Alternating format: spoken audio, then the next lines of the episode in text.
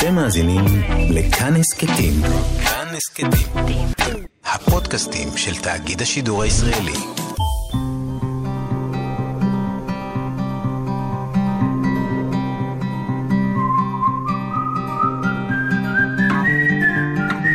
אחת פלוס חמש.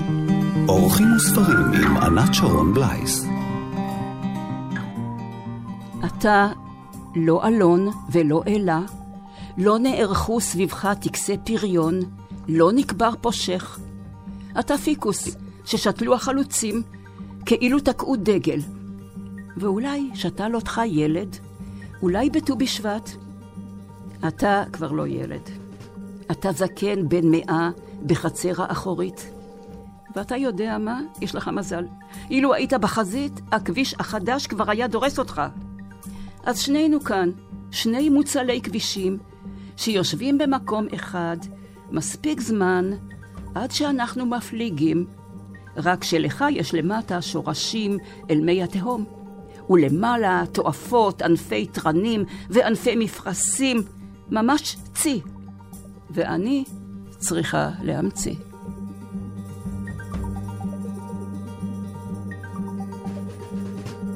שלום לכם, מאזינות ומאזיני כאן תרבות, אחת פלוס חמש, אורחת באולפן עם חמישה ספרים, והיום ט"ו בשבט, חג לאילנות, חג גם לנו, הנשים והאנשים שמבקשים לשמור על האילנות, ואיתי מלכת האקו-פואטיקה של השירה העברית, המשוררת סבינה מסג. שלום, סבינה. שלום, ענת. שחיה ביישוב כליל בגליל, וכשאת רוצה קצת להתרחק, אז את באמת נודדת לך ברחבי הארץ והולכת להשתכן אצל כל מיני אנשים, כפי שאת מארחת אנשים אצלך, וכותבת וכותבת וכותבת את המסעות האקולוגיים שלך.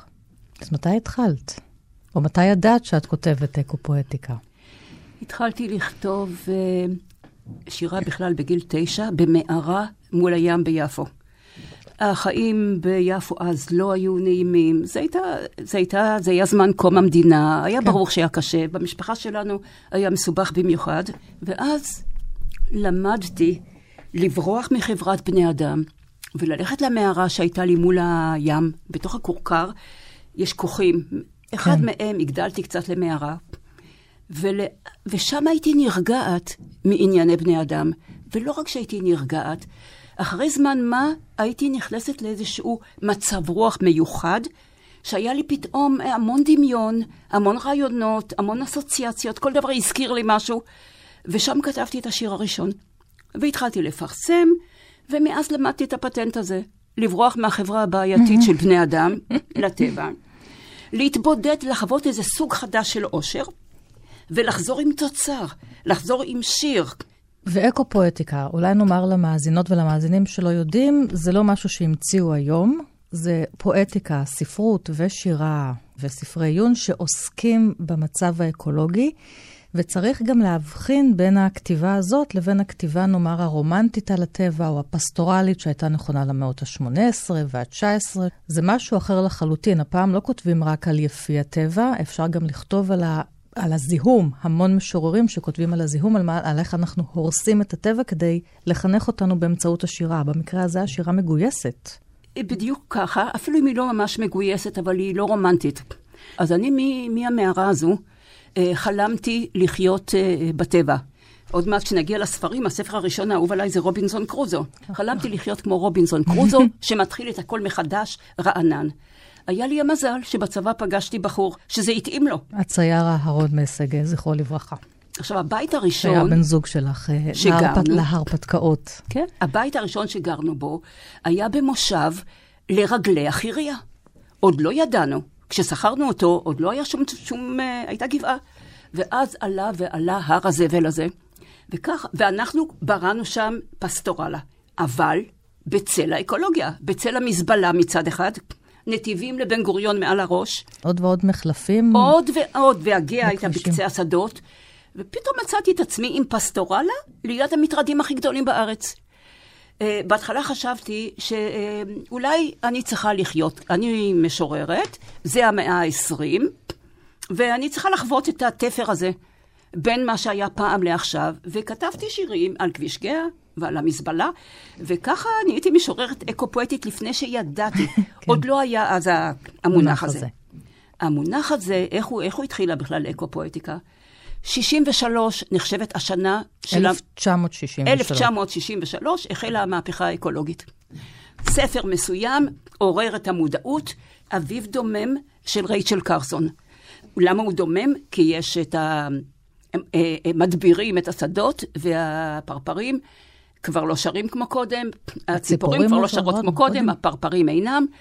אה, האביב הוא דומם משום כך. זה השפיע מאוד על הרבה מאוד אנשים, על הרבה מאוד משוררים ידועים. ובאותה תקופה זו גם התקופה של המלחמה הקרה, וזאת גם התקופה של דור הביט לצורך העניין. בדיוק. אגב, את גם מתרגמת שירה ותרגמת שירה של דור הביט שהם אני אביא פה יוצאים, ספר אחד, כן? כן, נגד הקפיטליזם ונגד המלחמה הקרה והאלימות, וזה מתקשר בסופו של דבר ברבדים, בניואנסים, גם לאקולוגיה.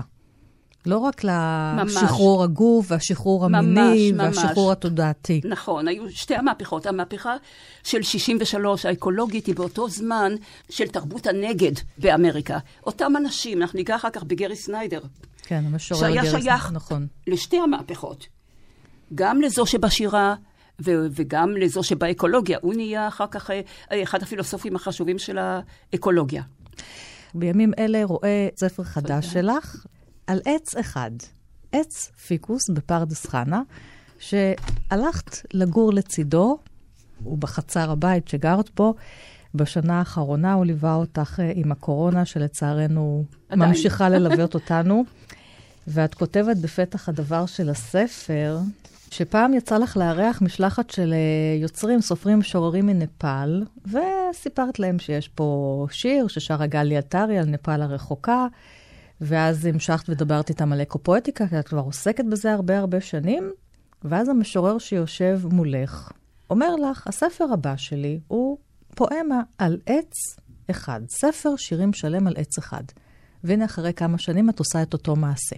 כחלק מהגישה האקולוגית שלי, אני לא, לא טסה, כמעט לא טסה, ואני מוצאת את השינוי שאדם צריך, את הטיול שאדם צריך בארץ. אז יש לי מקומות בארץ שאני חוזרת אליהם, והם הטיול שלי. פה, הפיקוס הוא נוצר גם מסוג של טיול. היה סגר, ובסגר הזה החלטתי לבוא לעזור לבתי, שבדיוק שכרה בית קטן בפרדס חנה. והייתה לה בעיה. הבית היה מתחת לפיקוס ענק, שמפיל עלים כל הזמן, וזה שיגע אותה, ערימות העלים. אמרתי, אני אבוא לגרף את על העלים. כריכת הספר אנחנו רואים את הפיקוס עם כל השלכת והעלים מתחתיו, כן. אז באתי בתפקיד של לגרף לה את העלים. אבל היה סגר, והסגר נמשך ונמשך, וכך נשארתי שם איזה חודש וחצי, וכל יום ישבתי מתחת לפיקוס, וראיתי, שכנעתי אותה, שלא כדאי לגרף לו את העלים. זה יפה ככה, נכון. פיניתי לה רק את השביל, שתוכל להיכנס אל הבית, והעלים נשארו, ואני ישבתי מולו כל יום. וכמו במערה ההיא ביפו, ההתמדה הזו להיות לבד עם איזשהו אלימנט טבע, אמ, זה שם אותך באיזשהו מצב כתיבה, באיזשהו תדר מסוים שאנחנו קוראים לו השראה. כן. היה לי מה, מה להגיד לו, והוא היה לו מה להגיד לי. אז אמ, אני אקרא פה נק- כמה שירים מתוך מה שהוא פואמה אחת. ליד העץ הזה, ליד העץ העצום הזה, אני שואלת את עצמי לראשונה, האם אני נשמה צעירה או עתיקה? האם עברתי התפרדויות, היוולדויות וגלגולים? האם הייתי עץ? כי למה היא פתאום מדברת אליי, הרוח בצמרת? למה אני צריכה לתרגם את האבשה? עזבי, אני אומרת לעצמי, עזבי מה שהיה. אני שומעת בקולי, נשענת על הגזע המוצק, המוחזק חזק באדמה, כמעט מחזיק אותה, ומרימה את העיניים. שמה למעלה גוף העלווה זז קלות, כמו מבפנים, כמו אור תחת ליטוף. וכמה שאביט יותר, כך אתלטף גם אני. רק שלא אתעטף כרגיל בנפשי, כשנפש גדולה משלי מרעיפה את עיטופה, את ליטופה. בוקר. שוב אני מטאטאת את ים סוף עלי אפיקוס, נד לכאן ונד לכאן, ועוברת באמצע, על שביל הלבנים העקומות, יחפה ומרוצה. ספק כמו אלוהים עם קריצה להיסטוריה, ספק כמו עבד משוחרר, כשכל המדבר וההר סיני של היום עוד לפניי. אך אין ספק שמשהו מיד ניתן לי בתמורה. משהו שמאשר את הרגע. עכשיו, על השביל שתיעטעו ידיי, לפני כל הקורות והתורה. הזכרתי קודם, השירה הפסטורלית, שירה אנטי-פסטורלית, שירה פוסט-פסטורלית. האקו-פואטיקה חובקת את כל האפשרויות הללו, בין הפסטורליה לבין זאת שאנחנו הורסים אותה במעשה ידינו. חסכת מריאותיי עשרים קילו אבק. ספחת את המתכות הכבדות שרצו להצטבר בכבדי. סיננת לי את האוויר כמו בכברה. עשית שאשיר, למרות מצור התחבורה. תודה. היית מגן בעדי ואל ההשראה. בדיוק ההשראה שאני צריכה לעת כזאת. קצת מלוכלכת, קצת שלכת, קצת גלולת שכחה, קצת לשירה מה זו עושה בתוך מצור התחבורה. כשאת כותבת, סבינה, תספרי לי על המצב הנפשי, כי בסוף יש לך גם את הרצון הזה לחנך אותנו, לגייס אותנו. אז תראי. תספרי לי איך את עושה את המעבר הזה מהכתיבה הלירית, הנפשית של המשורר הבודד, שהוא לא אמור להיות מגויס, לבין כן הרצון תראי, שלך ש... תראי, לצערי, אני לא כותבת שירה מגויסת. הייתי רוצה שיהיו שירים יותר נוקבים. אה, אני כותבת באופן טבעי מחיי. ויש לי גם שירי אהבה, ושירים כן. הילדים, ושירי הכל. אבל אני, אני מבליטה יותר את השירים האקו, כי באמת, אני רוצה להעביר את המסר הזה. אבל אחרי שהוא נכתב, ואני אספר לך אנקדוטה. כשגרנו במושב הזה לרגלי הר אחריה, בסוף סגרו את המזבלה. ו... כן, היום עשו שם פארק אה, אריאל כן, שרון. אז הרגע הזה שסגרו את המזבלה, הלכו לעשות שם חגיגה. אני הייתי מוזמנת לחגיגה, אני הרמתי שם גביעי יין על, ה- על ההר. לפני שהייתה החגיגה, הלכתי לדבר עם האדם שחשבתי שהוא המשפיע שם, מרטין וייל. מרטין וייל כתב, הוא נלחם, הוא נלחם שיש שם פארק ולא נדל"ן. הלכתי לפגוש את מרטין וייל, ואמרתי לו, בוא נעשה שם פסטיבל שירה. וכדי לשכנע אותו, אמרתי, אני אביא משוררים נהדרים עם שירה לא מגויסת. שירה טובה, לא מגויסת. ואז הוא אמר לי, זאת הצהרה שהיא לא מגויסת. אנחנו צריכים משוררים עם שירה אקולוגית מגויסת. אז uh, אני הייתי רוצה לכתוב שירה קצת יותר מגויסת, שאומרת בפירוש, אולי יש לי שיר או שניים כאלה. רוב השירים בוקעים באופן טבעי מן החיים שלי. בייחוד אחרי גידול המשפחה, ובעלי נפטר, והילדים גדלו, אז אני לגמרי אני והטבע. אמרת, אני צריכה להמציא, אגב העץ. את צריכה להמציא, אז המצאת פרס. פרס אקו-פואטיקה. תראי, ההמצאה פה היא הכוונה לתהליך הכתיבה עצמו. כן. תהליך הכתיבה עצמו יש בו המצאה.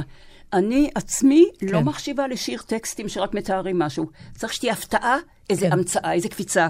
אני, אני אומרת עכשיו, אבל אם רגע נצא מהמרחב הפיוטי הטהור, נכון. אז כן אה, יצרת פרס נכון, אקו-פואטיקה, נכון. שניתן מדי שנה למשורר או משוררת, שזה ה... נמצא בלב הכתיבה שלהם. נכון שאני כן מגויסת להפיץ את הרעיון, כן. כן. כמו שקורה בחו"ל. אני, בגלל שתרגמתי הרבה מחו"ל, אה, אז יצא שראיתי מה קורה שם, לפני כן. שאחרים ראו פה. ואני מביאה את זה לארץ. עוד מעט יצא ספר עיוני שמסביר מהי אקו-פואטיקה בקיבוץ המאוחד. אז אני כן רוצה להפיץ את זה, כי אני חושבת, כמו שכולם חושבים בעולם, שהשירה יכולה להשפיע. שכתבות מפחידות בטלוויזיה על סוף העולם לא משפיעות טוב. הן גורמות לנו להרים ידיים. אם זה כל כך גרוע, מה נעשה? השירה משפיעה בצורה רגשית, מעודנת יותר. היא יכולה לגדל אזרח שיותר אכפת לו מהסביבה, אז לשירה יש תפקיד, ואני פשוט עושה מה שעושים בארצות אחרות. יש שם פרסים לכתיבה כזו, יש אנתולוגיות כאלה, אז אני עושה את אותו דבר כן. בארץ. אז כן, עשינו סדרה בקיבוץ המאוחד, סדרת כליל לאקו-פואטיקה. כל שנה יוצא קול קורא, ובוחרים משורר שכותב שירה על הסביבה. אני מוכרחה להגיד שיש כאלה שרק בעקבות הקול קורא התחילו להסתכל על הסביבה ולכתוב.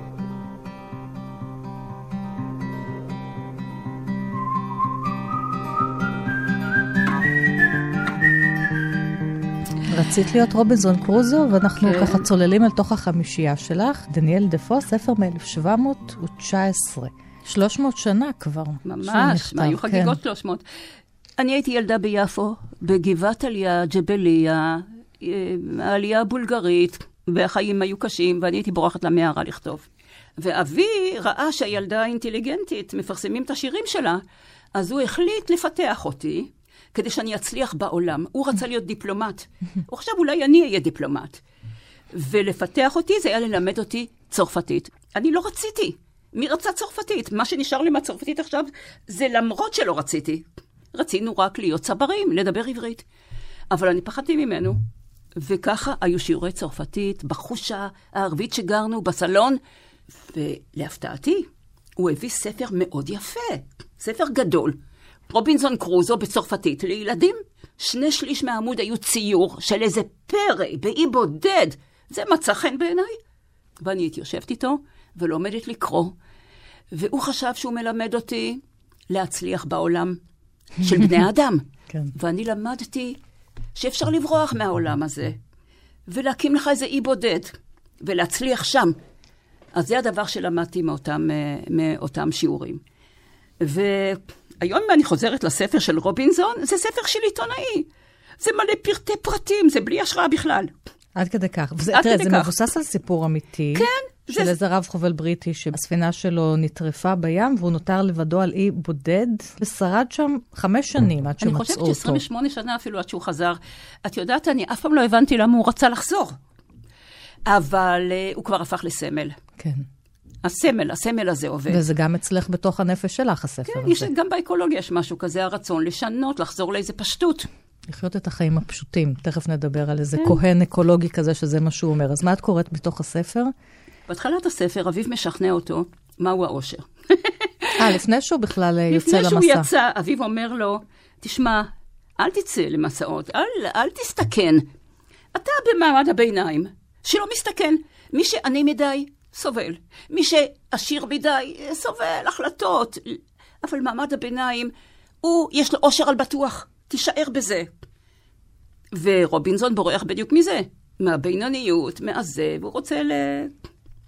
רובינזון מספר ככה, אבי מנסה לשכנע אותי שמעמדי הוא מעמד הביניים, או אפשר לומר, השכבה העליונה במעמד הנמוך.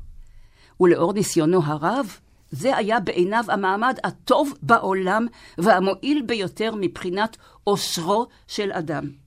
שכן אין הוא נחשף למצוקות ולקשיים, לעמל ולאיסורים של שכבת עובדי הכפיים, ואינו נבוך נוכח גאוותה, מטרותיה, שאפתנותה וצרות עינה של שכבת האנושות העליונה. זהו המעמד שכל שאר בני האדם משתוקקים לו, שמלכים מקוננים תכופות על התוצאות האומללות של ההיוולדות לגדולה, ומצטערים על שלא מוקמו באמצע, בין שני הכתבים, הנחות והדגול. וכי החכם נתן את עדותו שזוהי המתכונת לאושר אמיתי, כשביקש לעצמו לא עוני ולא אושר. ובתוך החיים על האי, הוא פשוט מנסה לשרוד מול תראי, הטבע. זה אני- בעצם לשרוד מול הטבע, ולא זה, להתחבר זה אליו. לשרוד ולהמציא הכל מחדש. אני שומרת בליבי את הרושם שזה עשה עליי בילדות. כן. העניין היה איך אתה ממציא הכל מחדש, ואיך איך, איך זה מספיק לך. איך פתאום מספיק לך המעט הזה שיש. וזאת גם כי- אקופואטיקה בסופו כי של דבר. בחיי ובאקולוגיה זה מה שאנחנו רוצים.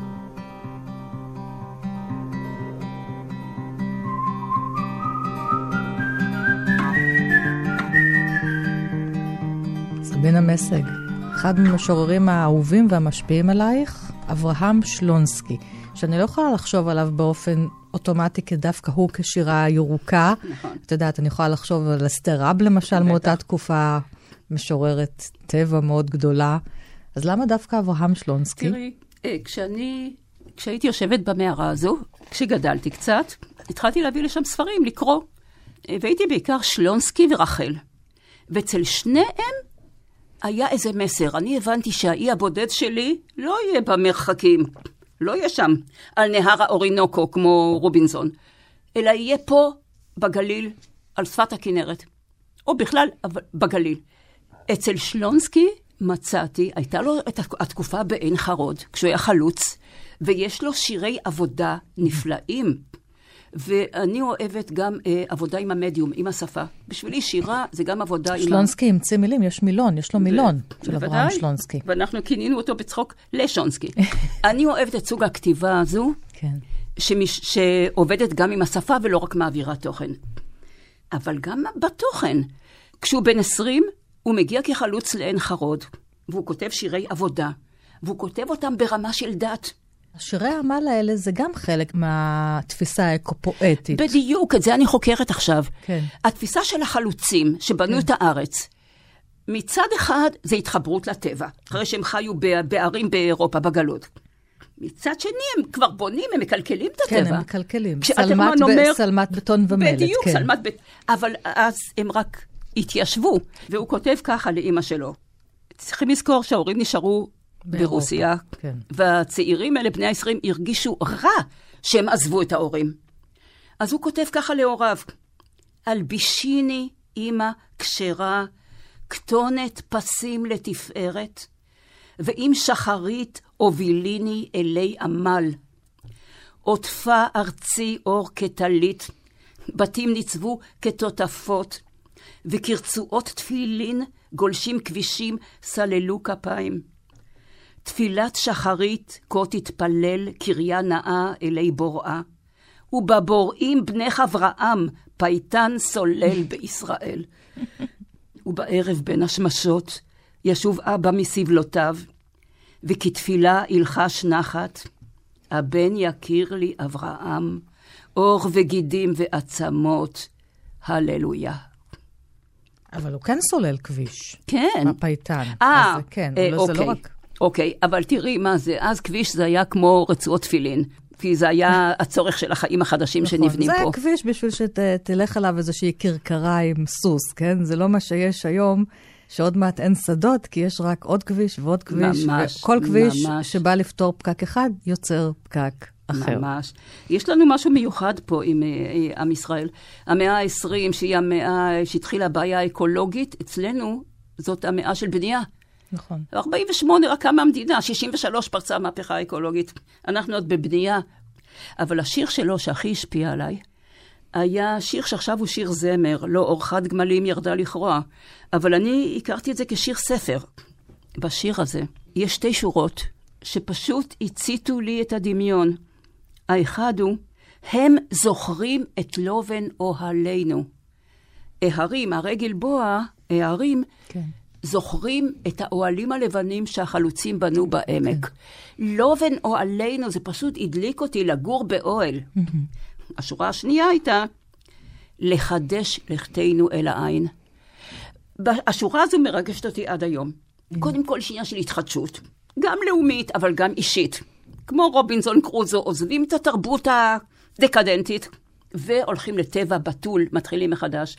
לחדש, והעין, המעיין, הקשר הזה עם המקורות, כן. עם אהבי האדמה, זה, זה מה שהשפיע עליי. עד היום אני מרגישה שאני מונעת על ידי השורה הזו.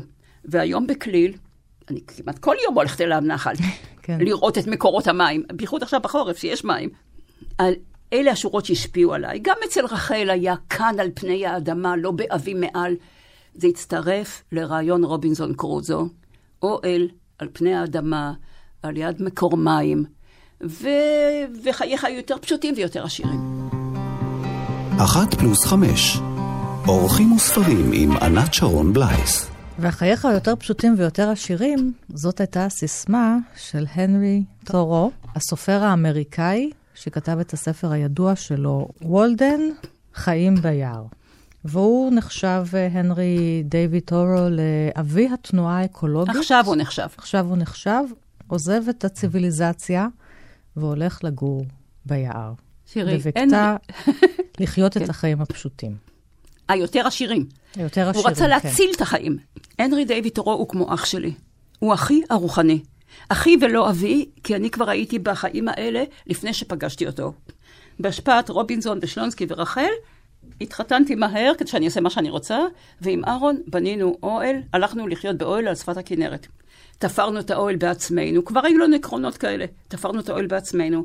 חיים רק מדייג, רק מהדגים שאנחנו תופסים. חלק אוכלים, חלק מחליפים בברטר עם אה, אחרים, הם נותנים לנו פירות, יין. סחר חליפין. וזה עוד לפני וחבר'ה, אנחנו שהכרתי. מדברים פה איתכם על שנות ה-60, שנות ה-70. כש... סבינה כשפר- ואהרון מסג מחליטים שהם אה, חיים אחרת. פה כולם מנסים אה, לרוץ אחרי הזהב הגדול של המדינה המתחדשת והמתפתחת. סבינה ואהרון הולכים לגור באוהל על שפת הכנרת. את יודעת, אנחנו גם החלטנו, זה בדיוק הזמן של המהפכה האקולוגית בחו"ל, כן. אבל אנחנו לא ידענו מה קורה. היינו מאוד תמימים, אני מיפו בת ים והוא מכפר שלם, אבל מה, כל הרעיונות באו מעצמנו. וחצי מהיום עוסקים בדייג, חצי מהיום היה צריך לדוג כדי שיהיה מספיק דגים גם לאכול וגם לברטר, וחצי מהיום קוראים על יד המדורה, אנחנו, אני קוראת לאהרון בקול. יום אחד שלפתי מהתרמיל חלק מהספרים שהבאתי. כל מיני ספרים שקיבלתי, ואז אני מוציאה יום אחד ספר על פילוסופים כלכליים. כמה בן אדם צריך בשביל לחיות. זה עניין כן. אותי, כי אנחנו רוצים לא להשתעבד לפרנסה. ואני פותחת את הפרק על הנרי דיוויד תורו, וכל מה שאני קוראת שם זה מה שאנחנו חושבים. פתאום ראינו, זה בסדר, יש דרך כזו. והספר וולדן, שלא כמו רובינזון, הוא גם כתוב היטב ספרותית. הוא אומר ככה, רק עוד אה, הקדמה קטנה. תורו סיים אוניברסיטה מאוד חשובה. עכשיו ציפו ממנו לקחת משרה חשובה. הוא אמר, אני לא רוצה לקחת משרה. אני רואה את האנשים שבמשרות הם חיים חיים של ייאוש שקט. אני רוצה לנסות אם אי אפשר אחרת. היה לו מזל. חבר שלו נתן לו חתיכת אדמה על האגם, על אגם וולדן. וולדן זה שם אגם. כן. ותורו קנה צריף ישן, פירק אותו ובנה לעצמו צריף על אגם וולדן. גידל ירקות ותיעד כמה עולים זרעים של ירקות, כמה עולים מסמרים כן, זה לצריף. ממש התחיל כניסוי. ממש, ניסוי כלכלי. ניסוי רוח... כלכלי, פיזי, ממש ניסוי. נפשי, כן? כן, האם איש רוח חייב להשתעבד למשרה, או יכול להיות חופשי ברוחו? מדובר על איש רוח, מדובר על אדם שיש לו איזה מלאות מבפנים, ולכן הוא יכול להיות בהתבודדות. אז ככה הוא אומר, פרשתי אל היער, משום שרציתי לחיות לפי הלך רוחי. להתעמת רק עם העובדות הבסיסיות של החיים. לראות אם יש להם מה ללמד אותי. שלא יקרה שבבוא שעתי אגלה שלא באמת חייתי. רציתי לחיות לעומק, לינוק את מוהל החיים. ובהמשך, מן הניסוי שלי למדתי לפחות את זה, שאם אדם מתקדם בביטחון לכיוון חלומותיו, הוא מתאמץ לחיות את החיים שראה בדמיונו, הוא יזכה להצלחה שאיננה מנת חלקו בחיים הרגילים. הוא ישאיר כמה דברים מאחוריו, יחצה איזה גבול בלתי נראה, חוקים חדשים, אוניברסליים וליברליים יותר יתחילו לחול סביבו ובתוכו, או החוקים הישנים יתפרסו ויתפרשו באופן המיטיב עמו, והוא יחיה באישורם של כוחות מסדר גבוה יותר. ככל שיעשה את חייו פשוטים, גם חוקי היקום יהפכו פחות מסובכים. אז הבדידות לא תהיה עוד בדידות, והעוני לא יהיה עוני. גם החולשה לא תהיה עוד חולשה. אם בנית ארמונות באוויר, לא ביטלת זמנך לשווא. זהו בדיוק המקום שבו עליהם להיות. עכשיו, הנח מתחתיהם את היסודות. אז תורו יופי, מצדיק את יופי. הצעירים שחולמים לחיות אחרת, וכל הספר הוא מחזק את ידיהם, ולך ותנסה ותמציא תמציא את חייך. אולי צריך לשים את הספר הזה אצל משרד הבינוי והשיכון. פחות נדל"ן, עוד אה, עץ. את יודעת, הבעיה הכי גדולה של, אה, של עולמנו זה... איך אפשר בכלל לחזור אחורה, סבינה? איך אפשר תראי, לעשות את יש זה? לנו בעיה של פיצוץ אוכלוסין. אי אפשר כן. להתעלם מזה, יש המון המון אנשים, וכולם צריכים בתים, וכולם צריכים כבישים שיובילו אליהם. אנחנו תכף נדבר על זה, כי זה רלוונטי ליוצר הבא זו שבחרת. הבעיה כן. האמיתית. הפיצוץ, בכל אופן, כן. המסר של תורו הוא שהחיים שלנו מלאים בכל מיני גירויים ובעיות לא נחוצות באמת. אם אתה חי חיים קרוב לאדמה, אתה רואה מה באמת העימותים, במה באמת צריך לטפל. היתר זה המצאות של אנשים. ואז לא רק שאתה מזיק פת... פחות אקולוגית, אתה יותר עשיר, רוחך יותר חופשית. אתה מגשים את כל טווח החוויות שלך. זה גם האדם מתעשר, לא רק אתה לא פוגע בטבע.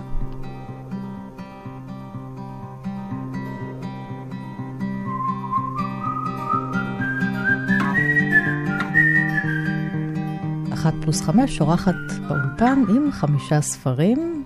ט"ו בשבט שמח, סבינה משג, והזכרנו קודם את כל הפיצוץ אוכלוסין, ומכאן הבתים, ומכאן הכבישים. גרי סניידר, שאותו את תרגמת, משורר אמריקאי שייך לדור הביט, כי הזכרתי קודם את הנושא הזה של המהפכה האקולוגית והאקו-פואטית שקשורה גם לחברים בדור הביט. והוא כתב שירה אקו-פואטית, שירה בודהיסטית, והוא בין היתר אמר לאנשים שגם הטיף להם, אז תעשו פחות ילדים, וממש הטיף להפלות. זה לא רק הנקודה הפמיניסטית, זה הנקודה האקולוגית אצל גרי סניידר. צריך לחיות עם פחות אנשים, לעשות פחות ילדים, כדי לשמור על כדור הארץ.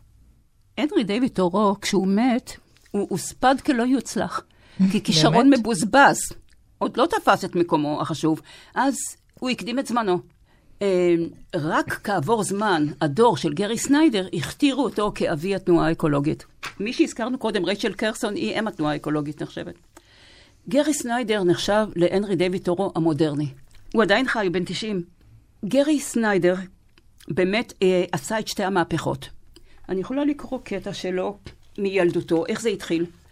כבר בילדותו הוא לא אהב את התרבות האמריקאית, ובאותו רגע החלופה נראתה לו התרבות האינדיאנית. אבל לימים הוא הלך למזרח, והלך בכלל לתרבויות המזרח. כן, הבודהיסטיות. כן, 13 שנה היה במנזר, וחזר עם זה לקליפורניה, וזה מאוד מאוד השפיע. אז ככה הוא כותב על איך זה התחיל, כשהוא היה ילד. זה מתוך הספר שירים לגאיה, של יצא בהוצאת כרמל. שגאיה זאת האדמה. ככה, ככה כן. קור, קוראים לאדמה. כן. אחת לכמה חודשים היה מגיע לחווה שלנו אינדיאני בא בימים משבט אסליש. הוא היה מגיע במשאית מדגם T, למכור דגי סלמון מעושנים. מי זה? שאלתי. הוא אינדיאני, אמרו הוריי. בהיותי ילד שוחחתי פעמים אחדות עם בן שבט אסליש הזקן. בשנים שבהן נהג לעצור אצלנו. אולם יום אחד הוא לא שב. הרגשתי את מה שהוא ייצג, את מה שידע, ואת המשמעות של כל זה עבורי. הוא היטיב לדעת מכל אדם שאי פעם פגשתי, היכן אני נמצא. לא הייתה לי אז תפיסה של מסורת אמריקאית או אירופאית, לבנה, המעניקה זהות. הגדרתי את עצמי באמצעות היחס למקום. מאוחר יותר הבנתי גם ששפה האנגלית היא זהות. ואחר כך, בזכות הקריאה בספרים, הבנתי את העמדה התרבותית וההיסטורית השלמה. אולם אף פעם לא שכחתי או זנחתי את הבסיס הראשוני הזה, את האיפה של מי אנחנו. חסאים פה כמה קטעים שבעקבות האינדיאני הוא הולך להכיר את הסביבה שלו. איפה המים מגיעים ואיזה אבנים יש, וזאתי התפיסה שלו, אנחנו צריכים להיות, להכיר היטב את המקום שאנחנו חיים עליו. הוא לימד, הוא מלמד באוניברסיטאות the sense of place, תחושת מקום, או בעברית זיקה למקום. חשוב שאדם תהיה לו זיקה, קשר עמוק למקום שהוא חי בו. אה, זאת התפיסה העיקרית של סניידר. במה שנוגע לפתרונות עתידיים, כי הוא היה גם אה, הוגה דעות, הוא חושב שבעתיד אה, לא תהיינה מדינות, החלוקה תהיה על פי אזורים טבעיים, ביו-אזוריות. כל אזור שמקבל מים מאותם, מאותם מקורות, כל אגן ניקוז, יהיה יחידה שלטונית. זה מה, ש, זה מה שהוא שואף אליו. ומה שאנחנו נוליד זה חוויות, לא רק ילדים, חוויות של התעלות ו... זה כבר כמעט uh, גובל בספרות מדע בדיונית uh, פנטסטית, הכמיהות שלו. לא, לי זה לא נראה... אבל שהיא לא דיסטופית, שהיא אוטופית. זה לא נראה בדיוני, לי זה לא, לא נראה בדיוני. תראי, גם פה את יכולה לומר, אוקיי, מי האנשים שיכולים להרשות לעצמם היום לעשות uh, לעצמם חיים יותר אקולוגיים? זה בדרך כלל אנשים שידם משגת. וששוב, גם פה אם תסתכלי על אנשים שצריכים להתמודד עם פרנסה ועם עוני, הם לא מיד האנשים שילכו לחשוב על האקולוגיה, כי הם צריכים לשרוד. זה כאילו אבסורד, כי בעצם הם חיים את החיים הפשוטים, אבל לפעמים הם דווקא מתוך ההישרדות והחיים הקשים והצורך להתפרנס ולעבוד קשה, הם יכולים אולי למצוא את, עצמם פחות אקולוגיים. זה כאילו אבסורד, אבל זה קיים. היה מקובל לחשוב ככה. ואת לא, את אומרת שזה לא ככה. יש כבר, יש כבר um, גל חדש של חשיבה אקולוגית. קודם כל, מאוד מאוד חשוב אקולוגיה עירונית. כן. לא כולם יעברו לבית קטן בטבע, לא זה הפתרון. אקולוגיה עירונית, שהחיים בעיר יהיו יותר אקולוגיים. מבנים שהם יותר מותאמים גם לאדם וגם לטבע, קהילות שעוזרות זו לזו. אקולוגיה עירונית היא מאוד חשובה. אני רואה בתל אביב התחלות של זה. כן. עם לה עם הקהילתיות. הגינות קהילתיות או גינות על גגות. יש דבר שנקרא טביעת רגל אקולוגית. אם אתה טסת, במקום זה תימנע מלנסוע באוטו שלך חודש ימים. כן. האדם, יש אנשים שבכל הרצינות חיים ככה באמריקה, מחשבים כמה הם הזיקו, כמה דו-תחמוצת הפחמן, השתחררה לאוויר כן. בגללם. העניין של להזיק פחות, אם זה היית חייב לעשות, אז בזה תעשה פחות. גרי סניידר, יחד עם פרופסור נורבגי, ארננס, פרופסור ארננס, יצרו משהו חשוב ביותר. הם יצרו את ה-Deep Ecology. זה הפילוסופיה של האקולוגיה. המסקנה היא שכדי באמת לעשות משהו שיציל את העולם, לא מספיק קצת למחזר. צריך לשנות את כל תפיסת העולם לעומק. האדם צריך לשנות את תפיסת העצמי. אני לא אהיה רק בגבולות האור והביוגרפיה, אלא כולל את הסביבה שלי. עכשיו, מה זאת אומרת עצמי מורחב שכולל את הסביבה? זה ברור שאם אני מזדהה עם הסביבה, אני לא אזיק לה. אבל איך מגיעים לזה? ועל זה עובדים. כדי באמת לפתור את הבעיה, אנחנו צריכים ללמד את הילדים בבית ספר סיפור אחר, את הסיפור המדעי של היווצרות החיים.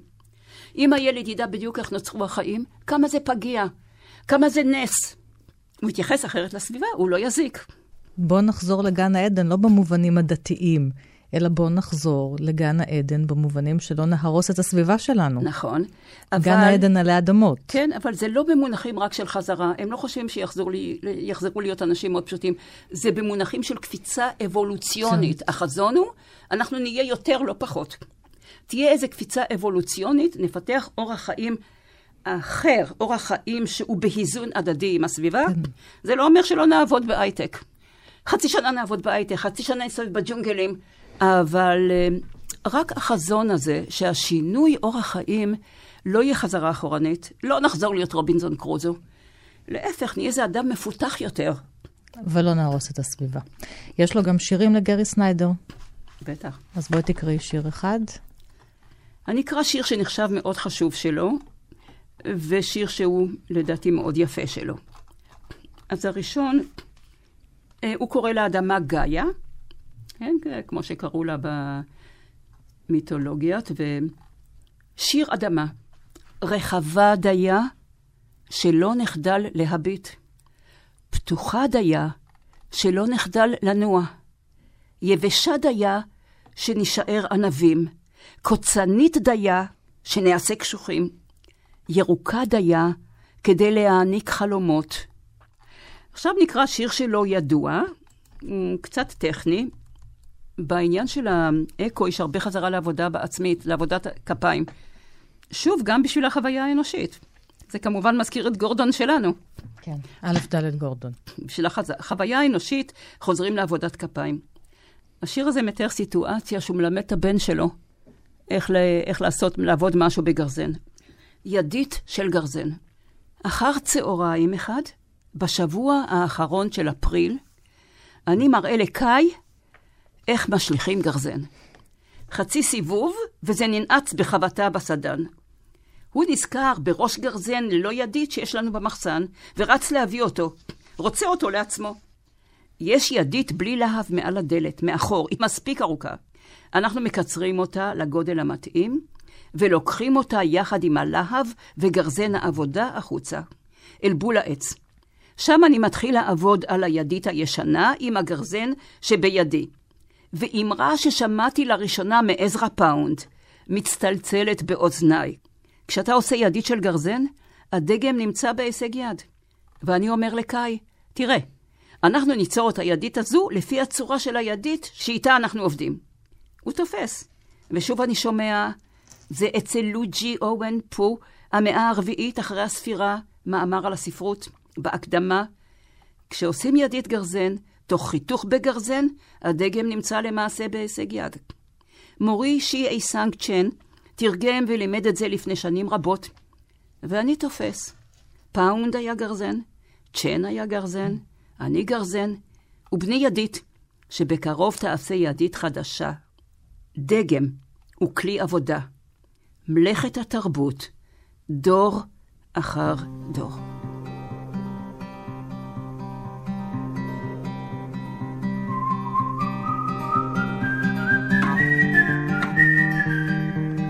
אנחנו הולכות אל סוף השעה, הט"ו בשבטית שלנו, האקו-פואטית שלנו, אולי נחתו ממשוררת. אולי אפשר להקדים ולהגיד שם, אה, אני כבר שנים עושה מחקר, כמו שעושים בכל העולם, קוראים שוב את הקאנון, כדי לראות איך התייחסו המשוררים הגדולים לטבע, והרי הדעות שלהם השפיעו. עושים ממש מחקר. הנה, איך הוא מתייחס לאדמה, זה השפיע לא טוב. אני עושה גם מחקר כזה. Uh, במחקר שלי הגעתי למסקנה שאת השיר הכי אקולוגי כתבה לאה גולדברג. ממש יכול להיות מוטו לתנועה האקולוגית. זה אפילו שיר שיש לו מנגינה, גבינו לברושים. נכון. תשימי לב למילים. היא אומרת ככה, גבינו לברושים. אנחנו מסתירים את ההרים מאחורי בתינו. אנחנו מתביישים לראות את הכוכב. חשים אל הרחובות הרוחשים, בל יסתבך ליבנו במרחב. וכך חיים, עם חלונות סגורים, וברחובות החגורים חוטים של טלפון וטלגרף, הרחק מכל אשר אהבנו לתומנו, בתוך הזמן מעבר לעצמנו. לאה גולדברג, היו לה כנראה אינסטינקטים אה, אקולוגיים. אה, השיר הזה, שכולנו שרים אותו בתמימות, נדמה לי ששלמה ידוב שר אותו, הוא בעצם מסר אקולוגי, שיר מחאה, יכול להיות מוטו של התנועה האקולוגית. היא אומרת, אנחנו חיים בתוך הזמן הכרונולוגי, החברתי, אבל את עצמנו, העצמי העמוק שלנו, שכחנו. גבינו לברושים. אז אנחנו נחתום את התוכנית הזאת ונאמר לך ולי ולמאזינות ולמאזינים שפנינו יהיו לברושים, לא גבינו, פנינו יהיו לברושים. ט"ו בשבט שמח, סבינה מסג, לך ולספר החדש שלך, ספר הפיקוס, ולכל הכתיבה שלך על העצים ועל הנחלים, הכתיבה האקופואטית שלך. תודה, ענת. תודה לכם, אה, מאזינות ומאזיני כאן תרבות. כל תוכניות אחת פלוס חמש תמיד זמינות לכם בעמוד ההסכתים שלנו, ועוד פרטים בדף הפייסבוק של כאן תרבות. תודה לכם ולהתראות. תודה, סבינה.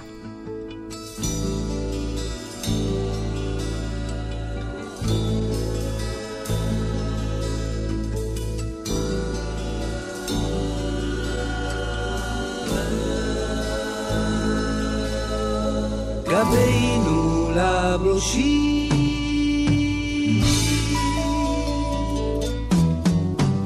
אנחנו מסתירים את הערים מאחורי בתינו.